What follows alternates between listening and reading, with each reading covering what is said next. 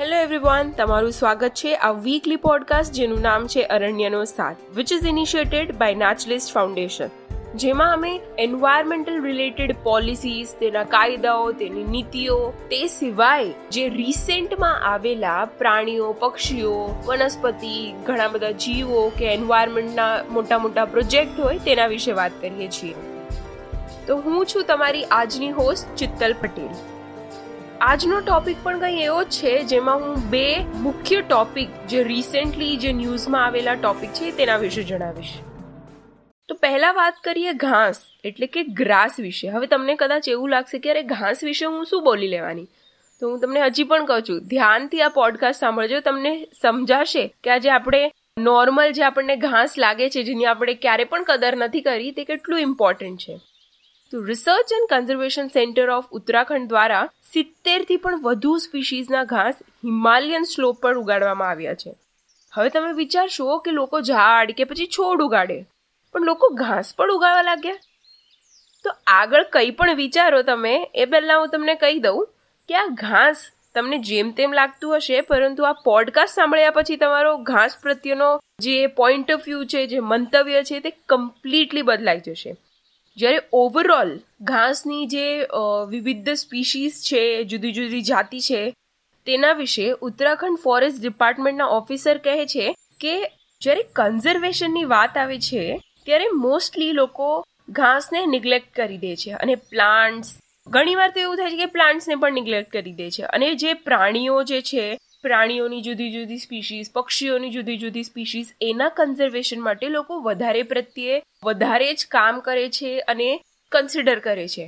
પણ જ્યારે ઘાસને બચાવવાની વાત આવે છે, ત્યારે લોકો નિગ્લેક્ટ કરી દે છે. તો ઉત્તરાખંડ ફોરેસ્ટ ડિપાર્ટમેન્ટના ઓફિસર એવું કહે છે કે ખૂબ જ જુદી જુદી ઘાસની સ્પીશીઝને ભેગી કરીને તેમણે એક સાથે ઉગાવી છે, જેમાં સેવન્ટી થ્રી ખૂબ જ યુઝફુલ અને કિંમતી જાતિના ઘાસની વેરાયટી છે. ઇકોસિસ્ટમમાં તેની ક્રિટિકલ ભૂમિકા હોવા છતાંય ઘાસના મહત્વને સામાન્ય રીતે અવગણવામાં આવે છે. કારણ કે લોકો વનસ્પતિની વેરાયટી કરતાં જંગલી પ્રાણીઓ અને પક્ષીઓને યુ નો વધુ કન્ઝર્વ કરે છે, તેની સાથે વધુ સંબંધ ધરાવે છે.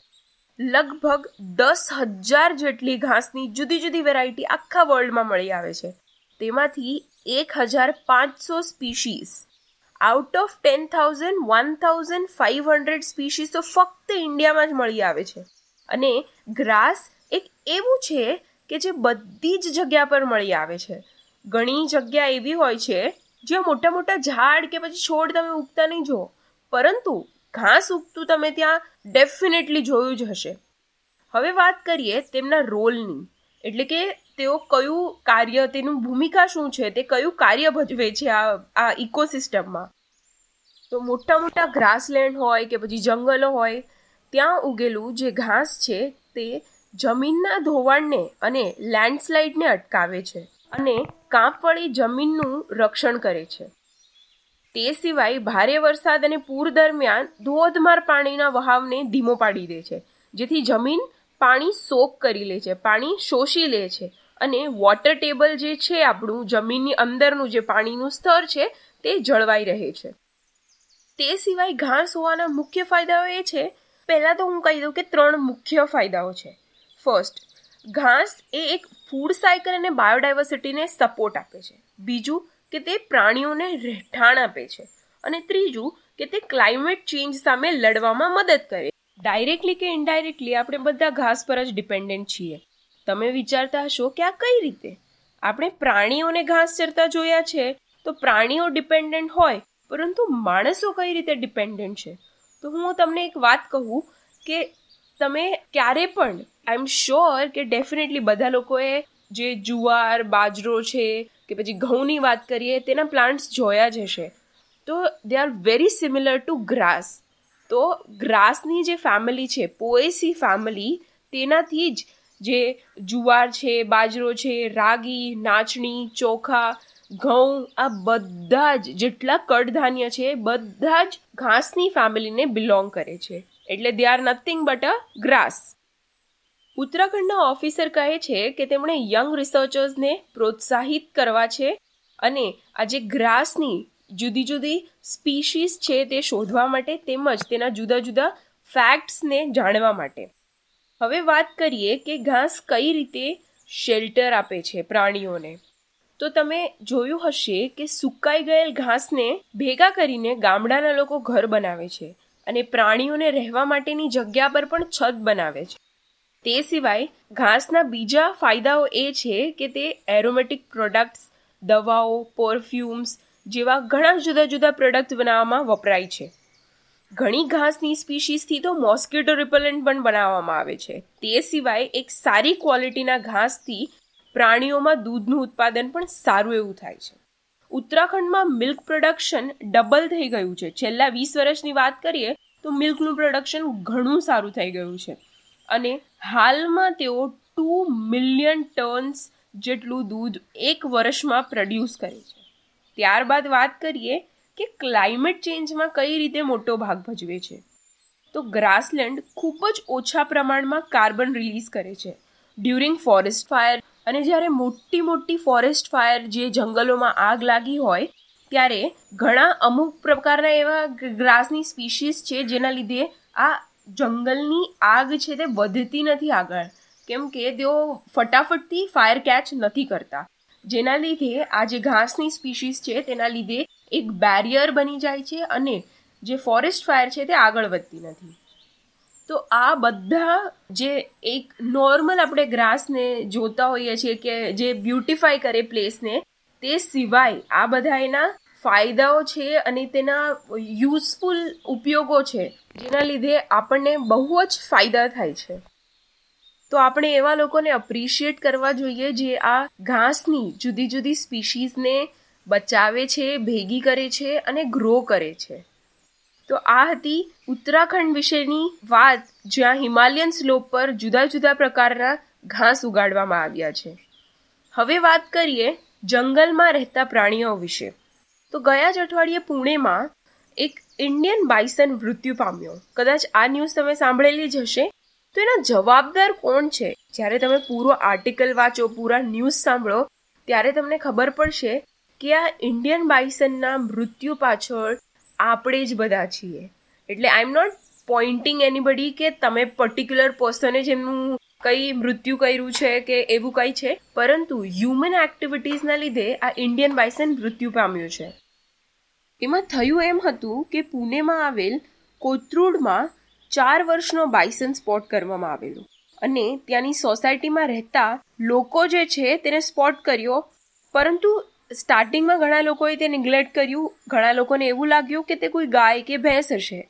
પરંતુ ઘણા ત્યાંના જે રેસિડેન્શિયલ એરિયામાં રહેતા લોકો છે, તેને એવું લાગ્યું કે અરે આ તો ઇન્ડિયન બાઇસન છે. અને પછી તો શું હતું? જંગલમાં આગ ન ફેલાય, એની જેમ જ આ બાઇસનના ન્યૂઝ તે એરિયામાં ફેલાઈ ગયા. અને ત્યાંના લોકોએ તેનો ફોટોસ કે પછી સેલ્ફીઝ પાડવા માટે આવી ગયા, તેને જોવા માટે આવી ગયા અને ખૂબ જ મોટા પ્રમાણમાં ક્રાઉડ જમા થઈ ગયું.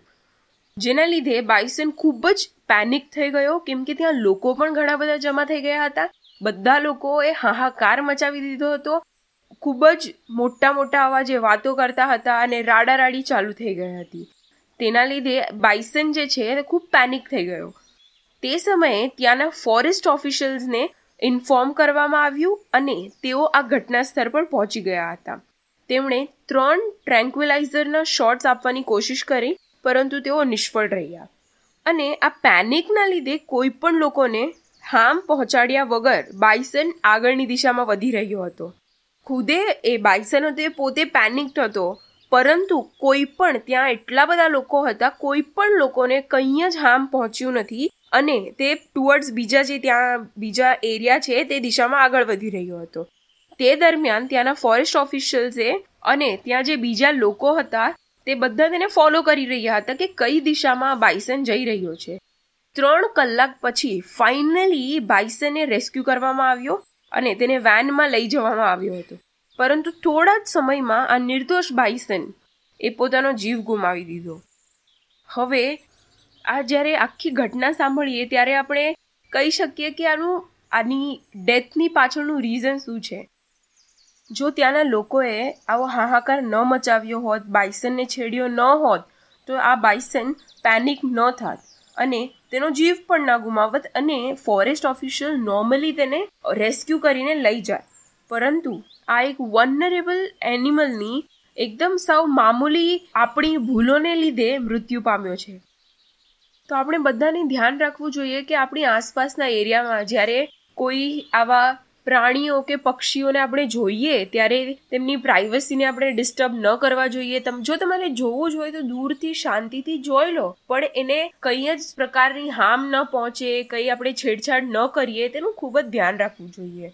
તો આજનો હતો આ એપિસોડ જેમાં મેં વાત કરી ઇન્ડિયન બાઇસન વિશે અને ઘાસ વિશે, કે કઈ રીતે હિમાલયન સ્લોપ પર જુદી જુદી પ્રકારના અને ખૂબ જ ઇમ્પોર્ટન્ટ યુઝફુલ એવા ઘાસ ઉગાડવામાં આવ્યા છે. આઈ રિયલી હોપ કે આ આજનો એપિસોડ તમને કંઈક ઇન્ફોર્મેશન આપી હશે અને કઈ રીતે આપણે એક પ્રાણીના જીવનું ધ્યાન રાખવું તે સમજાયું હશે. તો તમારી આસપાસના એન્વાયરમેન્ટને પ્રાણીઓ, પક્ષીઓ, જે આખી ઇકોસિસ્ટમમાં જેટલા પણ મહત્વના ભાગ ભજવે છે, તે બધા જ પ્રાણી, પક્ષી, વૃક્ષો કે પછી ઘાસ હોય, બધાનું ધ્યાન રાખો અને પ્રેમાળ રીતે જીવન જીવો. અને જો તમને આજનો આ એપિસોડ ગમ્યો હોય, તો જરૂરથી આને લાઈક કરો. તમારા જે ફેમિલી મેમ્બર્સ છે ફ્રેન્ડ્સ છે, બધાને શેર કરો અને સ્પોટીફાઈ પર પણ તમે આ પર્ટિક્યુલર પોડકાસ્ટ સાંભળી શકો છો. તો આવતા અઠવાડિયે અમે ફરી આવીશું કોઈ આવા જ નવા ઇન્ટરેસ્ટિંગ ટોપિક સાથે. તો ત્યાર સુધી સ્ટે હેલ્ધી સ્ટે સેફ